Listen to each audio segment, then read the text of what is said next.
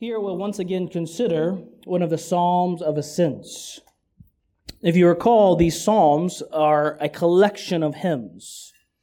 Uh, these songs were meant to be were meant to serve God's people as they journeyed up to the temple for congregational worship. You'll notice that our passage this morning is the longest of the Songs of Ascents, and that should tell us something about its importance. Psalm 132 gives the theological reasons for corporate worship. It gives the theological reasons for why these pilgrims should have confidence as they go to Jerusalem and gather with God's people. So let's now turn our attention to, to God's Word. Psalm 132, verse 1.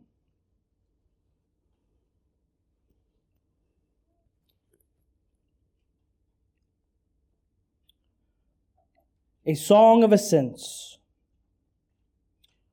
Remember, O Lord, in David's favor, all the hardships he endured, how he swore to the Lord and vowed to the mighty one of Jacob, I will not enter my house or get into my bed. I will not give sleep to my eyes or slumber to my eyelids until I find a place for the Lord, a dwelling place for the mighty one of Jacob. Behold, we heard of it in Ephrathah. We found it in the fields of Jaar. Let us go to his dwelling place. Let us worship at his footstool. Arise, O Lord, and go to your resting place, you and the ark of your might. Let your priests be clothed with righteousness, and let your saints shout for joy.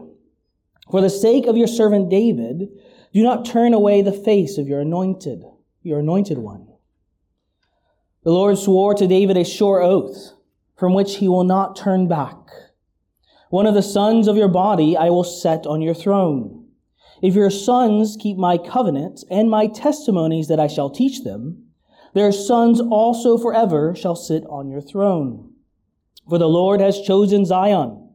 He has desired it for his dwelling place. This is my resting place forever. Here I will dwell for I have desired it. I will abundantly bless her provisions. I will satisfy her poor with bread. Her priest I will clothe with salvation, and her saints will shout for joy. There I will make a horn to sprout for David. I have prepared a lamp for my anointed. His enemies I will clothe with shame, but on him his crown will shine. Let's pray together.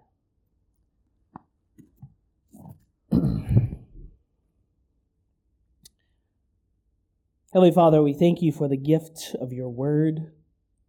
Lord, we thank you for the promise of your presence here among us. Lord, we ask that you will now speak to us in the assembly of your congregation as we hear from your Son. Lord, we thank you that all the scriptures find this yes and amen in Jesus Christ. Lord, we pray that you will illuminate your word and reveal the glory of Christ. Enable us to receive your word and to hope in your unfailing promises. Convict us of sin and teach us to find our rest in your salvation. Transform us through the preaching of Psalm 132. In Christ's name we pray. Amen. Why did you get up this morning? While most of the UAE is enjoying a restful morning in their PJs, you chose to leave the comfort of your home to come to church. Why is that?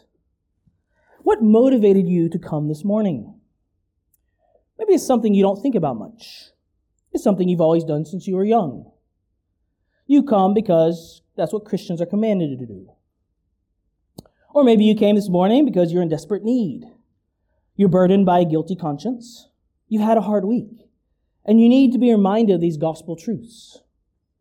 Or maybe you came this morning out of your love for Christ and his people. Young people, youth, children, why did you come to church this morning? Because mom and dad told you to? Because you want to see your friends? Well, all these reasons can be good. There's only one ultimate motivation to gather with the saints. Friends, corporate worship is not something we just do every Sunday. It's primarily not about your spiritual growth. It's primarily, primarily not about you. At the heart of corporate worship is God Himself. We come to gather in the presence of our triune God. We come every Sunday to behold His glory in His Word and to respond in worship. We gather in corporate worship because God is here. We come to meet in His presence, to meet the living God. And it is in light of this truth that the psalmist wrote Psalm 132. He sought to remind Israel of their hope in corporate worship as they traveled to Jerusalem for that gathering. Their hope lies outside of themselves, not in what they can do, but in what God has done in the past and what He has promised to do in the future. Their hope lies outside of themselves and what God has done in the past and what God has promised to do in the future. Like Israel, we gather every Sunday trusting what God has done in the past and looking to what God has promised to do in the future. Our confidence in corporate worship are found in God's faithful King and His trustworthy Word. These are the two points for our sermon this morning. Number one, God's faithful King. And number two, God's trustworthy Word. Let's think about that first point. Point number one. We gather with confidence as we remember God's faithful King. Look again at verse 1. Remember, O Lord, in David's favor, all the hardships he endured, how he swore to the Lord and vowed to the mighty one of Jacob. Verse 1 begins with the psalmist standing before the Lord in corporate worship as he calls on the covenant name of God. Psalm 132 has many elements of a royal psalm concerning the king of Israel. We learn in verse 10 that the author here refers to himself as the anointed one. That's the king of Israel, the present king of Israel. In the great assembly, this king serves like the service leader in congregational worship. He calls God's people to the assembly. He gives instructions for worship and he evokes God's presence. You can find an example of this in 2 Chronicles 5 to 6. You can read that later. 2 Chronicles 5 to 6. The anointed king was called to trust in God's covenant and mediate God's presence to his sinful people. This is why the psalmist here in verse 1 begins worship with a prayer of invocation. He's asking the Lord to remember his favor with Israel. Friends, when we gather on a Sunday, we do not worship God in the ways that we please. Every time we gather in the name of the Lord, we come into the very presence of the mighty one of Jacob. This is why we begin our service with a call to worship and a prayer of invocation. We do this intentionally.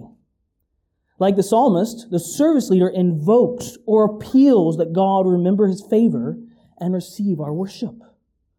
As a service leader calls on the name of the Lord, you should pray along with him and ask that the Lord would shine his face upon us. Beloved, we should start every service with an eager expectation and a solemn reverence, knowing that we're coming to worship God at his throne. So the psalmist begins corporate worship with a prayer of invocation. And what does he ask the Lord? We'll look again at verse 1. He says, Remember, O Lord, in David's favor, all the hardships he endured, how he swore to the Lord and vowed to the mighty one of Jacob. The anointed king, as he stands amidst the congregation, invokes God to show favor to them as he remembers David. He appeals to a faithful king in the past as confidence for corporate worship in the present. He appeals to a faithful king in the past, King David, as his confidence for corporate worship in the present. Now, why does the psalmist do this? Well, because of who David was. You see, David enjoyed a unique relationship with God in the scriptures. Out of all the kings of Israel, David alone was described as a man after God's own heart.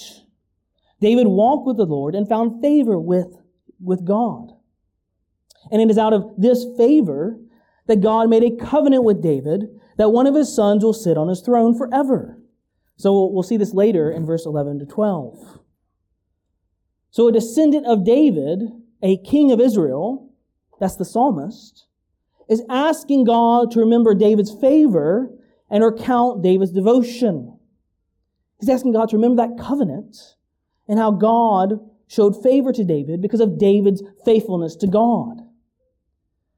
Now, the psalmist upholds two ways that, God, that David was faithful to the Lord. He upholds two ways that David was faithful to the Lord.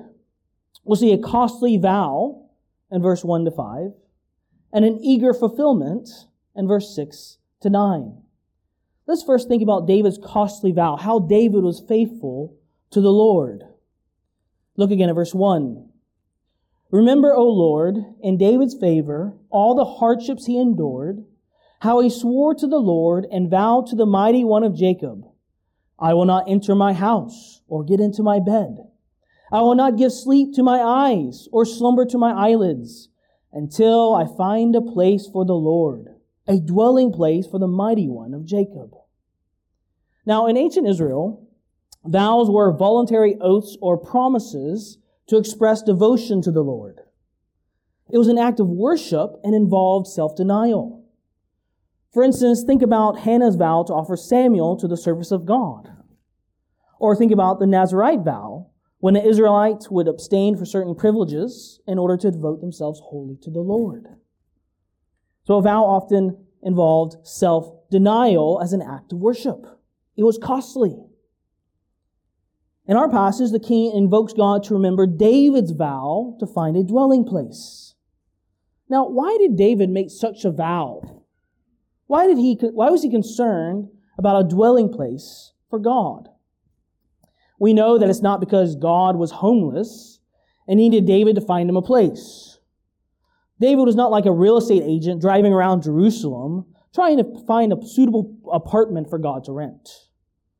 No, God is the mighty one of Jacob. His dwelling is in the heavens, and the earth is his footstool. As the apostle Paul says in Acts 17, 24 to 25, the God who made the world and everything in it, being Lord of heaven and earth, does not live in temples made by man, nor is he served by human hands as though he needed anything, since he himself gives to all mankind life and breath and everything. So it's not like God needed a dwelling place. He's God. Why then was David so burdened to find a place for the Lord? Willing to even go through sleepless nights to find this place for God? Well, it's because David knew that the center or climax of God's promises was God's presence himself. The center of God's promises to Abraham, to Isaac, and to Israel was God's presence himself. What was lost in the garden, God promised to restore through the mediation of priests. In fact, it was God's presence that set Israel apart as a people. God's presence made Israel to be Israel. So listen to what Moses says in Exodus 33 verse 15. If your presence will not go with me, do not bring us up from here. For how shall it be known that I have found favor in your sight, I and your people? Is it not in your going with us, so that we are distinct, I and your people, from every other people on the face of the earth? Without God's presence, Israel's nothing. They are not God's people. If God does not dwell with his people, then they are not Israel. This was the whole point of the promised land, the law, the priest, and the sacrifices. It all centered around God's dwelling with a sinful people. You don't get to enjoy God's benefits of forgiveness without God himself. Without God himself. And David understood this. Now, under Saul, Israel had neglected the tabernacle. So when David was anointed king, he vowed to make sure that God had a dwelling place in Israel according to God's law. Sinners can only approach God's presence according to God's prescribed word. So God had given prescriptions for how Israel should come to him and worship, how Israel can dwell in his holy presence.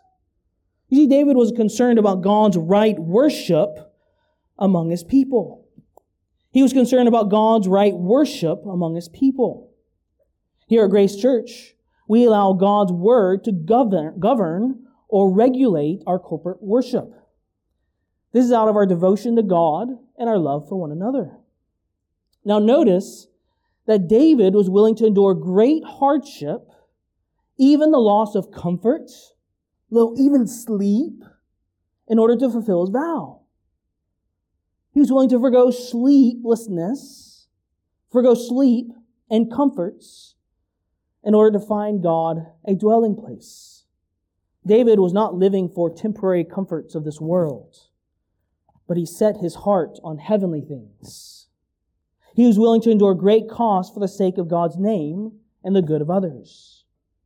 Friends, this is a mark of a true believer. If you truly love God, you will long to dwell in God's presence. We know that in Christ, God's special presence is here in the local church. Do you long to dwell with God's people on a Sunday? Or are you more interested in getting more sleep? Do you arrange your schedule so that you, you say no to your friends on Saturday nights so that you can come early and come prepared on Sunday morning? Are you willing to endure less comfort or even less sleep for the good of others? I know that the brothers who serve up front every Sunday often stay up late to serve you. Brothers, thank you for your love and devotion, for your service and care. I can't tell you how many times Pastor Alex has stayed up past his bedtime to counsel a member, or how many hours Pastor Anand or Pastor Sampson have labored to teach and preach God's words. Imitate their faith. So David made a costly vow but he was also faithful to fulfill it. He made a costly vow, but was also faithful to fulfill it. Look again at verse 6. Behold, we heard of it in a Ephrathah, that's Bethlehem. We found it in the fields of Jaar.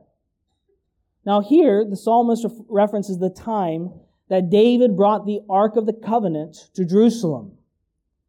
He's referring to the time that David brought the Ark of the Covenant to Jerusalem.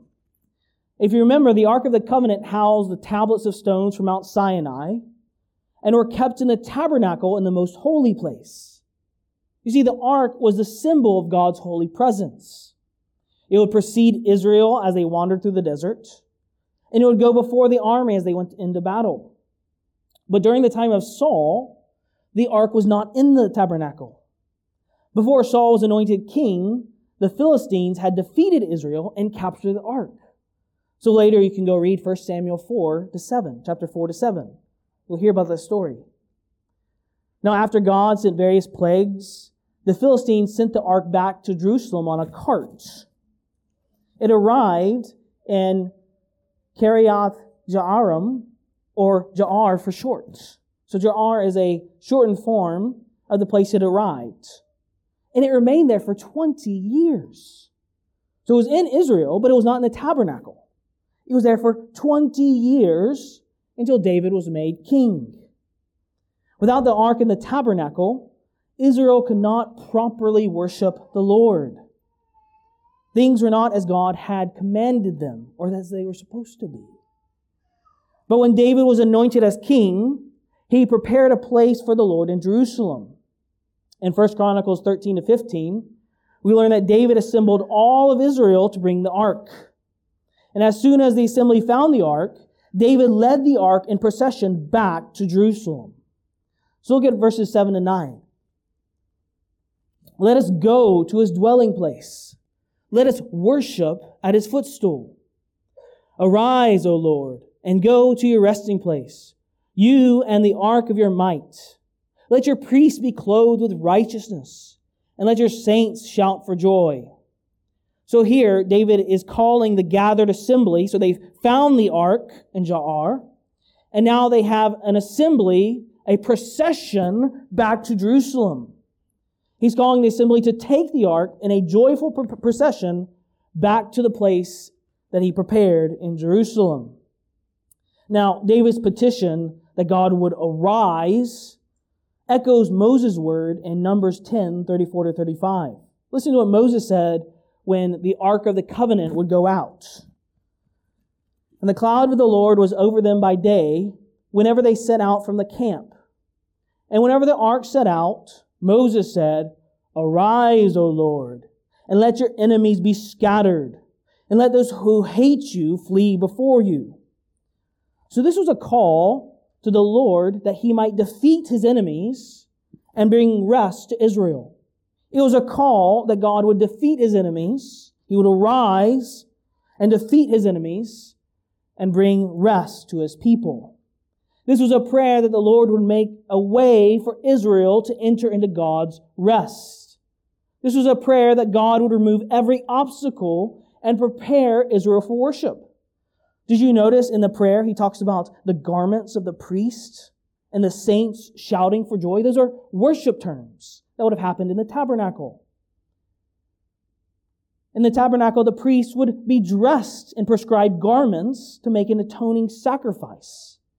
King David would also arrange certain Levites as they led the congregation in shouts of praise. Now, this is wonderfully illustrated for us in 1 Chronicles 15, verse 26. And because God helped the Levites, who were carrying the ark of the covenant of the Lord, they sacrificed seven bulls and seven rams. David was clothed with a robe of fine linen, and also were all the Levites who were carrying the ark, and the singers, and Chenaniah, and the leader of the music of the, the leader of the music of the singers. And David wore a linen ephod. So all Israel brought up the ark of the covenant of the Lord with shouting to the sound of the horn and trumpets and cymbals and made loud music on harps and lyres. So here we get a picture of Israel worshiping the Lord as the ark of the covenant, God's presence, enters into the tabernacle, his resting place in Jerusalem. This is a picture we get of an obedient son who delights in the praise of the Lord. David kept his word just as he had vowed, and he brought the Ark of the Covenant to Jerusalem. Now, verses 7 and 9 in our passage was David's prayer. This was what he prayed as they took the ark into the tent. But here the psalmist seems to take David's position as his own. Remember, this son of David, the psalmist, is standing before the Lord as he leads congregational worship. He's asking God to listen to his prayer because of David's faithfulness. So look at verse 10. For the sake of your servant David, do not turn away the face of your anointed one. It's echoing his prayer in verse 1 to remember his servant David and to hear his prayer. Now, to not turn away the face of his anointed one is for God to receive the psalmist's petition and receive his worship as acceptable and ple- pleasing.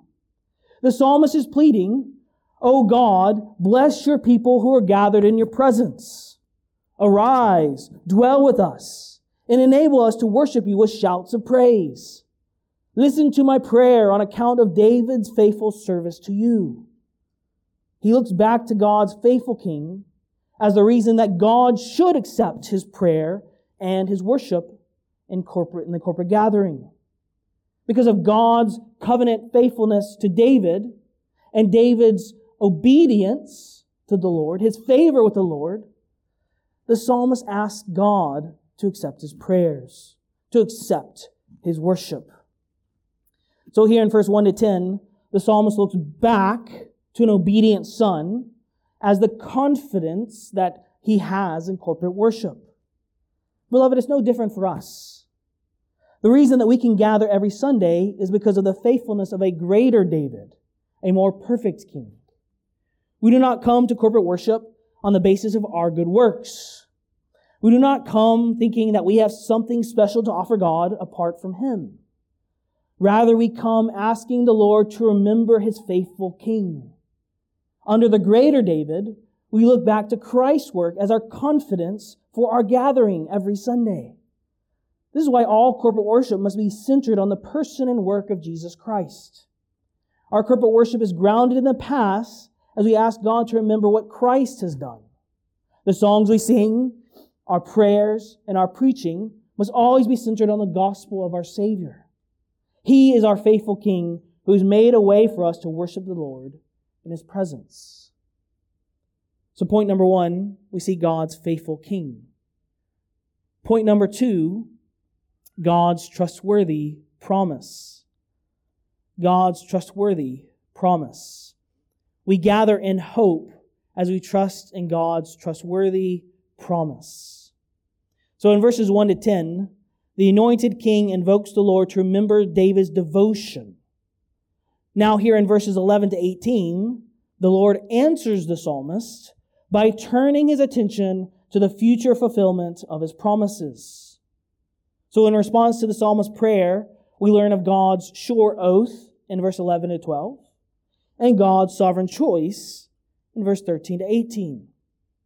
Let's think about God's sure oath starting in verse 11. Look at verse 11. The Lord swore to David a sure oath from which he will not turn back. One of the sons of your body I will set on your throne. If your sons keep my covenant and my testimonies that I shall teach them, their sons also forever shall sit on your throne. Now remember how the psalmist concluded his petition in verse 10. He said, Do not turn away the face of your anointed one. Well, the Lord responds with a resounding answer, doesn't he?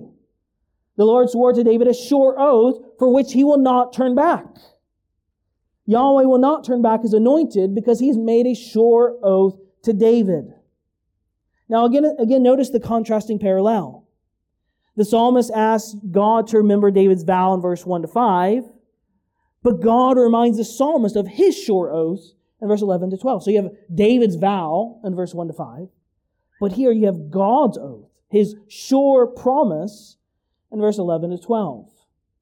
And when God makes a promise, he will bring it to completion. As we heard earlier, God is not man that he should lie, or a son of man that he should change his mind. Has he not said, and he will not do it? Or has he spoken, and will he not fulfill it? Numbers 23, verse 19 to 20. Or listen to Psalms 89, verse 34 to 37. I will not violate my covenant or alter the word that went forth from my lips. Once for all I have sworn by my holiness, I will not lie to David. His offspring shall endure forever. His throne as long as the sun before me. Like the moon, it shall be established forever, a faithful witness in the skies. God has promised, and he will surely fulfill it. But what was, da- what was God's oath to David? We'll look again at the text. In verse 11 to 12, we see that God promises David a son who will sit on his throne forever. He promises a son that will sit on his throne forever. Here, verse 11 to 12 is a summary of God's covenant with David from 2 Samuel 7. It's a summary of God's covenant with David from 2 Samuel 7. Notice the structure of the oath. It's structured in a chiasm or an ABA pattern. It's like a sandwich with a piece of bread on top and bottom and with your favorite meat in the middle. Here, the pieces of bread is God's promise to David. The top piece, one of the sons of your body I will set on your throne. The bottom piece, their sons also forever shall sit on your throne. And the meat in the middle is a condition of an obedient son. So let's first think about God's promise, this oath to David, those pieces on the top and bottom.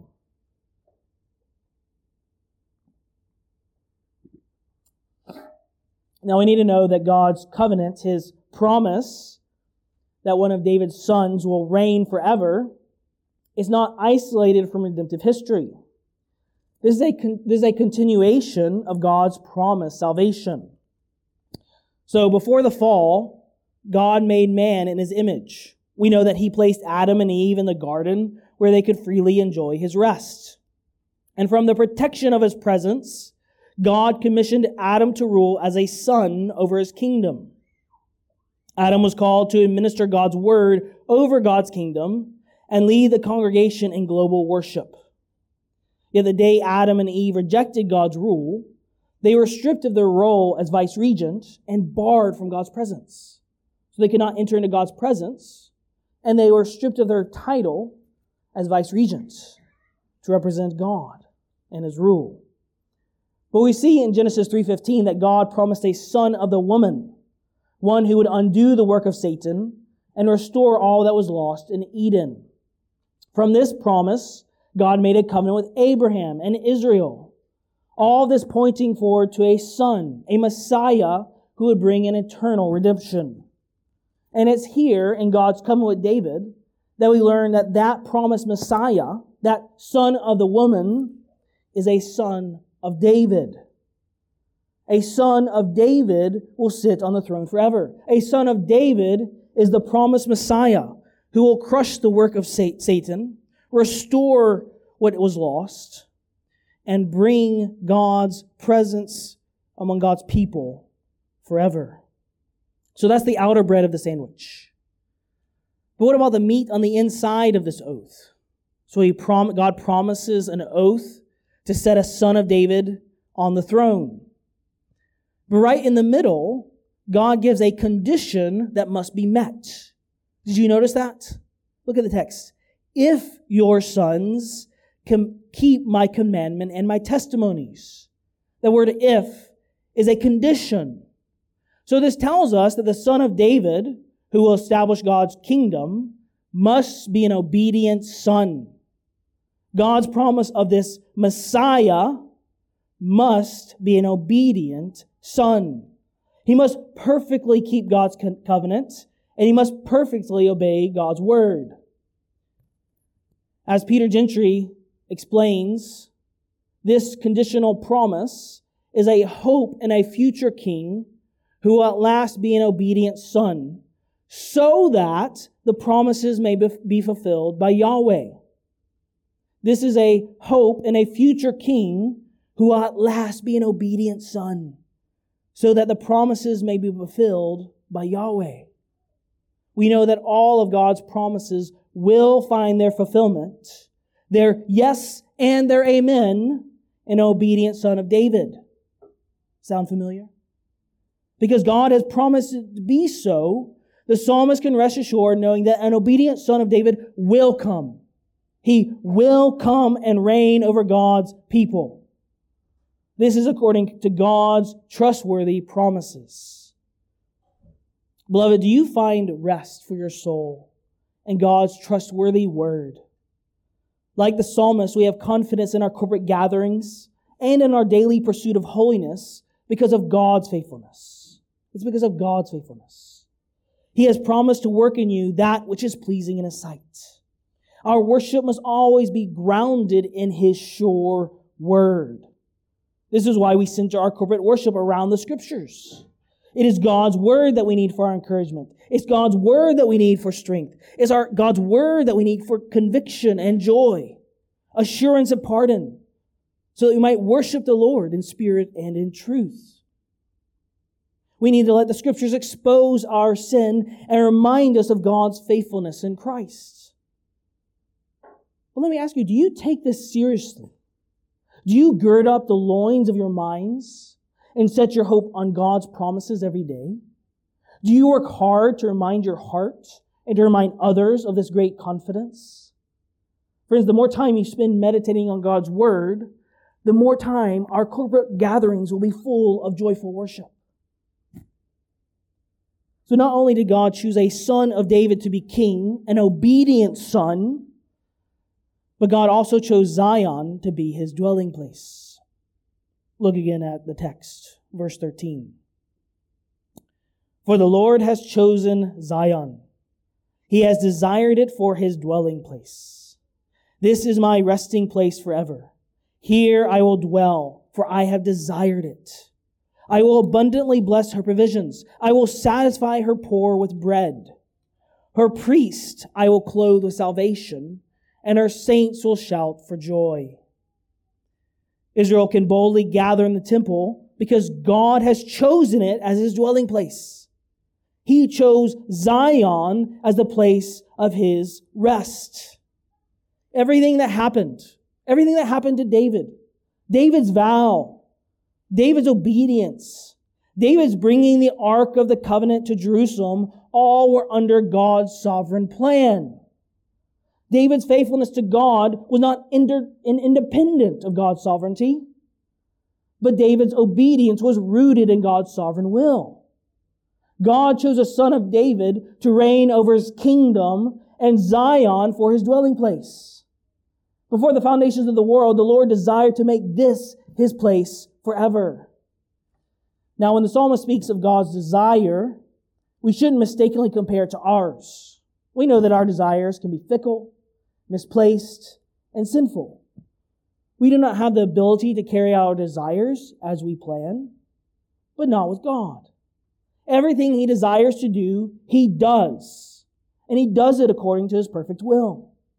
You see, here the psalmist looks beyond that promised land, that earthly Jerusalem, as he fixes his eyes on that heavenly city, that heavenly Jerusalem. We see here is at Mount Zion where God will abundantly and perfectly provide for his precious saints. Look back at the text. He says, This is my resting place forever. Here I will dwell, for I have desired it. I will abundantly bless her provisions.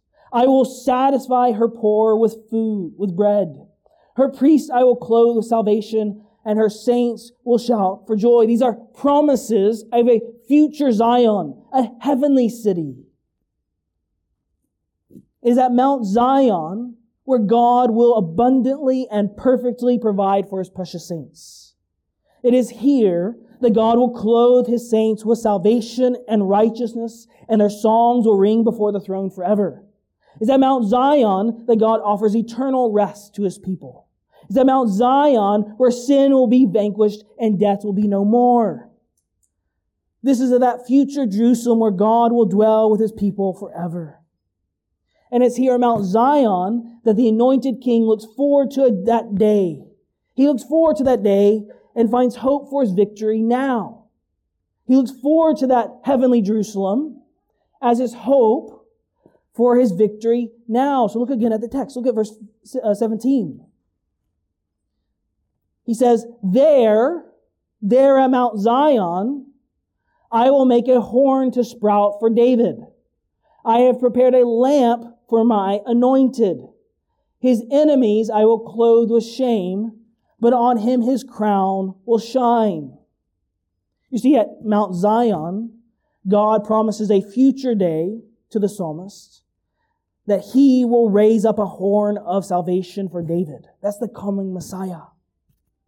The glory of God will shine from his crown as he reigns on God's throne and rules over God's people. This is the hope of Zion before the throne of God. This is God's sovereign plan before the foundations of the world.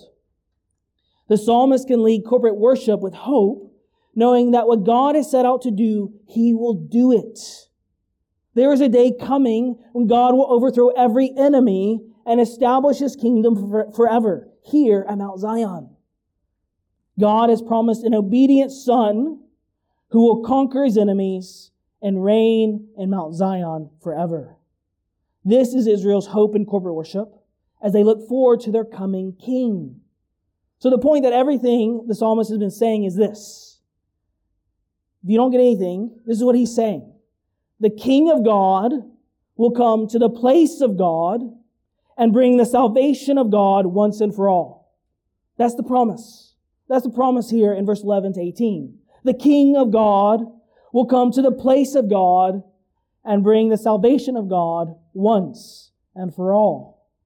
And it was the hope of this promise that Israel, year after year, gathered in the assembly and worshiped, hoping and longing for the arrival of their King, longing for the coming of the Messiah, the hope of their Savior. Then one day, a son of David entered Jerusalem. He entered Mount Zion, but not with great pomp. He entered on a lowly donkey. As he proceeded to Mount Zion, the crowds cried out, Hosanna! Blessed is he who comes in the name of the Lord, even the King of Israel. But the crowds did not want this lowly king. They were looking for an earthly kingdom with eyes set on worldly things. The crowds did not realize that their greatest enemy was not Rome. It was not their circumstances. It was not their jobs or what they wanted to accomplish. The greatest enemy was their sin. The greatest enemy was their sin against a holy God. So the Jews gathered in a great assembly, not to worship their king, but to demand his death. After flogging Jesus, Pilate said to the Jews, Behold your king. But they cried out, Away with him! Away with him! Crucify him! Pilate said to them, Shall I crucify your king? The chief priest answered, We have no king but Caesar. So he delivered him over to be crucified. In that moment, Jesus did not flinch, but he came to fulfill his vow as the promised Messiah for the salvation of his people.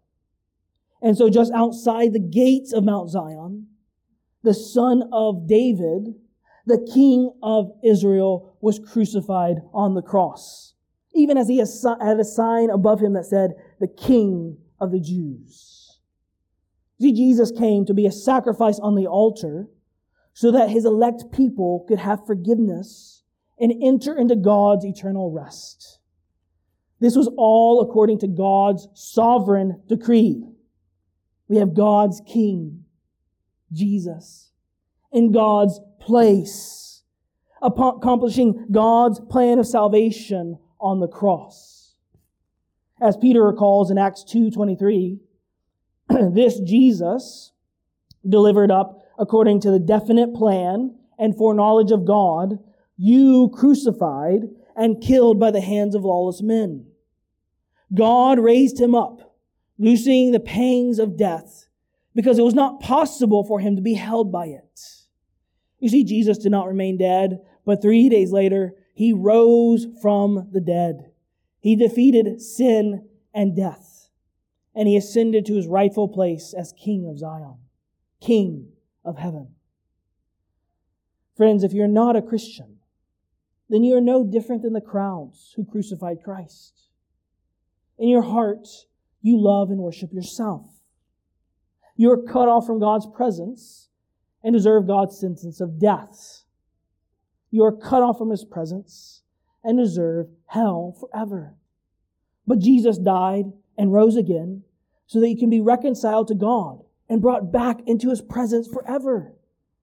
It is through the blood of Christ that you can know God as your Father and your Savior. It is through Christ that you can enjoy His rest forever where you can rest from all your labors and works. It is in Christ alone that you find forgiveness and eternal life. So turn from your sin and trust in this obedient Son, and He will surely forgive you. He says, Jesus says, if anyone loves me, he will keep my word, and my Father will love him, and we will come to him and make our home with him. So turn and trust in Christ. Beloved, we live on this side of Calvary. We look back to the finished work of Christ as we look forward to his return.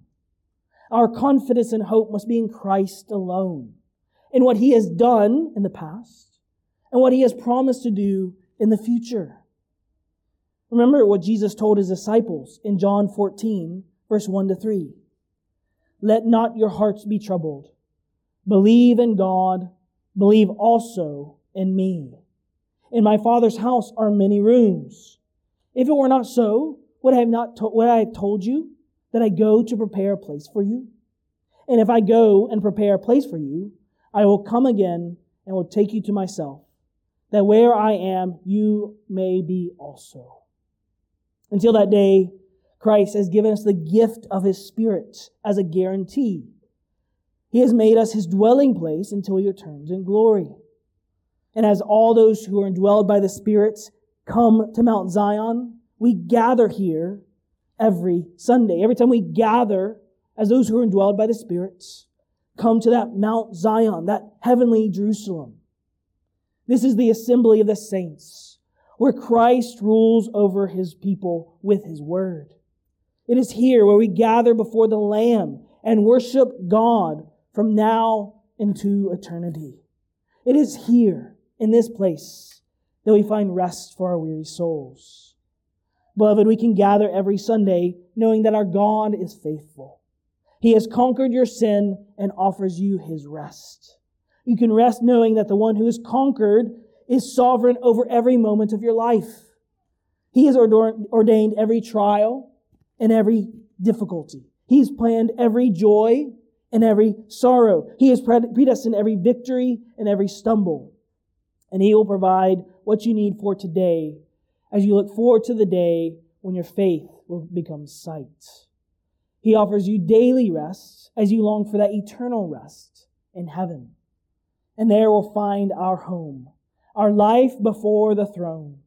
We'll honor Him in perfect song where we belong. He'll wipe away every tear stained eyes as thirst and hunger die. The Lamb becomes our shepherd king. We'll reign with Him forever. Let's pray. Father, we thank you for the great hope we have in Christ. Teach us to daily remember your faithfulness and your promise to bring us home. Put heaven always before for us and keep us enduring to the very end. In Christ's name we pray.